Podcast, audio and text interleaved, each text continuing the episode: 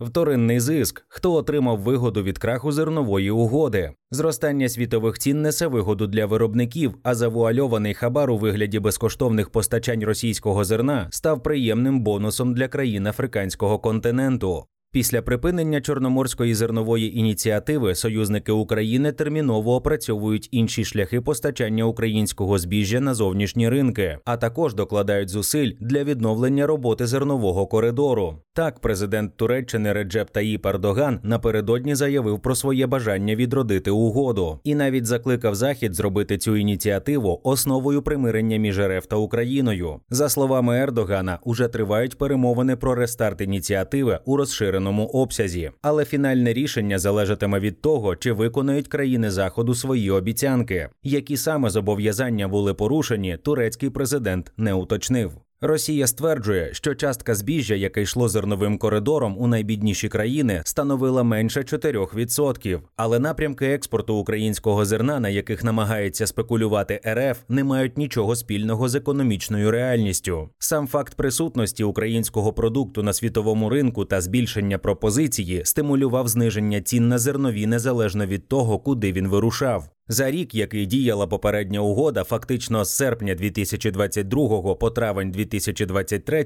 світові ціни на зерно впали більш ніж на третину. І справа не лише у присутності на глобальному ринку, а й у вартості. Україна активно розпродавала перехідні залишки за мінімальними, навіть з урахуванням ускладненої логістики цінами. Для порівняння у Румунії українське зерно торгувалося по 200 доларів за тонну проти 470 доларів за тонну місцевого продукту. Як би там не було було, згідно з українською статистикою, понад 60% зерна, вивезеного чорноморським коридором, припадає на країни з низьким і середнім рівнем доходу. Всесвітня продовольча програма закупила близько 750 тисяч тонн українського збіжжя, яке одразу було відправлено до Афганістану, Ефіопії, Сомалі та Судану. Значимість зернової угоди для світового аграрного ринку наочно продемонструвало її припинення. Вона призвела до зростання американського еталонного ф'ючерсу на пшеницю Chicago Wet Futures більш ніж на 3% до 6,4 доларів за бушель, збільшившись більш ніж на 10% за тиждень. Наступне загострення в Чорному морі спровокувало черговий ціновий стрибок. 7 серпня ф'ючерси в Чикаго зросли на 3,4% до 6,545 тисячних доларів за бушель, а в Сіднеї торгувалися на рівні майже 6,5 доларів. Це історично висока ціна, хоча вона все ще нижча за 12 доларів за бушель, як це було на початку 2022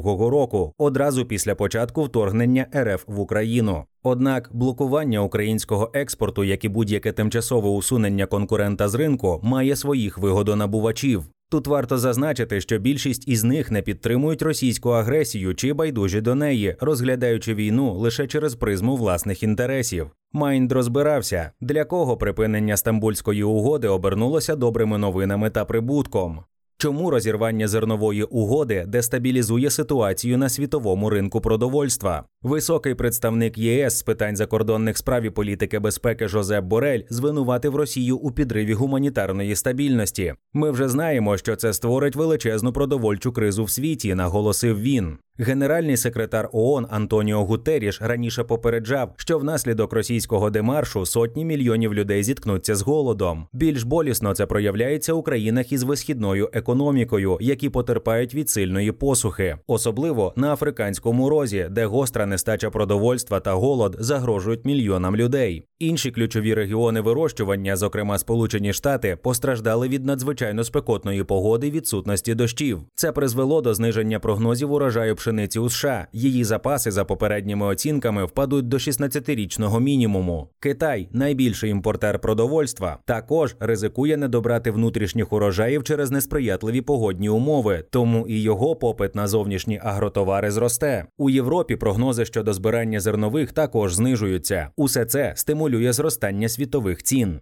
Поки зернова угода зупинена, хто у виграші? Водночас пряму чи непряму вигоду з тимчасового припинення морського експорту українського зерна отримали три глобальні групи. Перша з них африканські країни. Африка чи не вперше в історії перебуває у статусі привабливої нареченої, за серце якої розгорнулася неабияка боротьба. Росія намагається зміцнити свій вплив на континенті і одночасно забезпечити своїми товарами, не надто бажаними у більшості країн світу ринки збуту, і готова платити за це. Під час саміту Росія Африка у Санкт-Петербурзі Владімір Путін назвав африканські країни важливими та надійними партнерами. Це означає, що РФ збирається постачати зерно й добрива в Африку безкоштовно. У наступні чотири місяці Москва направлятиме по 25-50 тисяч тонн збіжжя до Зімбабве, Буркіна Фасо, Сомалі та Еретреї. У 2022 році Росія експортувала на континент 11,5 мільйонів тонн зерна, а за перші шість місяців 2023-го майже 10 мільйонів тонн. Сумарний товарообіг РФ із країнами африканського континенту за підсумками 2022 року сягнув 11 мільярдів доларів. Для порівняння цей показник із Китаєм 212 мільярдів доларів, а з Євросоюзом понад 400 мільярдів доларів. Також у рамках форуму було урочисто оголошено, що Росія списала африканським країнам борг у розмірі 23 мільярдів доларів і анонсувала виділення 90 мільйонів доларів на розвиток найбідніших регіонів континенту. Це передбачає також безкоштовне постачання зброї та техніки для гарантування безпеки. Як вважають у РФ, прощення боргів і надання безкоштовного зерна дозволить отримати в короткостроковій і довгостроковій перспективі переваги на світовій арені. Не новина, що країнам паріям за дружні стосунки завжди доводиться платити.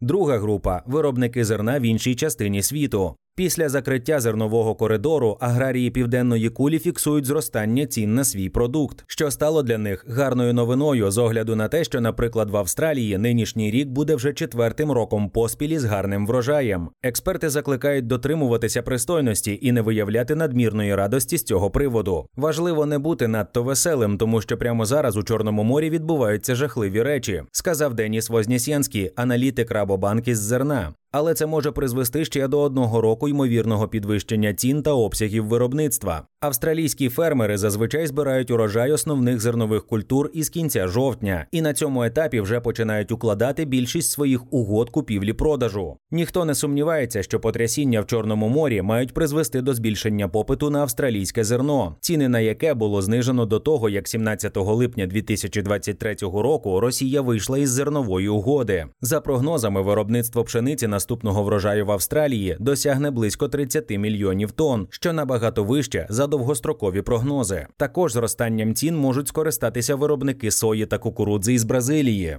Третій непрямий бенефіціар оператори морської логістики в обхід Чорного моря. Демарш Росії означає потенційне порушення комерційного судноплавства в Чорному морі. Воно може мати серйозні негативні наслідки для всієї світової економіки. Будь-яке порушення комерційного судноплавства у форматі блокади або високих страхових внесків воєнного часу, як і нестача кораблів, може призвести до зростання цін на кілька значних товарів. Йдеться не лише про пшеницю, існує ризик для постачання нафти та добрив. Майже половина всього експорту сирої нафти з РФ здійснюється танкерами з Чорного моря. Міноборони України вже видало циркуляр, що розглядає ці кораблі як потенційні військові цілі. Поширення війни із суші на море це чорний лебідь, про наслідки якого економісти говорять з острахом, адже не всі товарні категорії можна постачати на світовий ринок в обхід Чорного моря в необхідному обсязі. Але там, де це можливо, оператори отримають грандіозний прибуток і збільшать перевалку. Щось подібне вже сталося з портом Констанца після блокування Великої Одеси. Крім того, вже стало відомо про плани Польщі розвивати морську логістику з метою допомогти Україні експортувати її зерно. Про це зокрема зокрема, заявив польський міністр сільського господарства Роберт Телус. За словами Телуса, експорт українських зернових через наявні польські порти на Балтиці зріс у червні до 260 тисяч тонн. Це вдвічі більше ніж кілька місяців тому, коли основні постачання здійснювалися Чорним морем. Найімовірніше, експорт через Балтику продовжуватиме зростати. А тому Польща веде перемовини з Литвою про перенесення фітосанітарного контролю із сухопутного українсько-польського кордону до литовських портів. Ми маємо допомогти допомогти Україні, і ми це розуміємо. Ми думаємо про будівництво портів виключно для транспортування зернових, так званих агропортів, сказав Телос, закликавши ЄС профінансувати цей проект.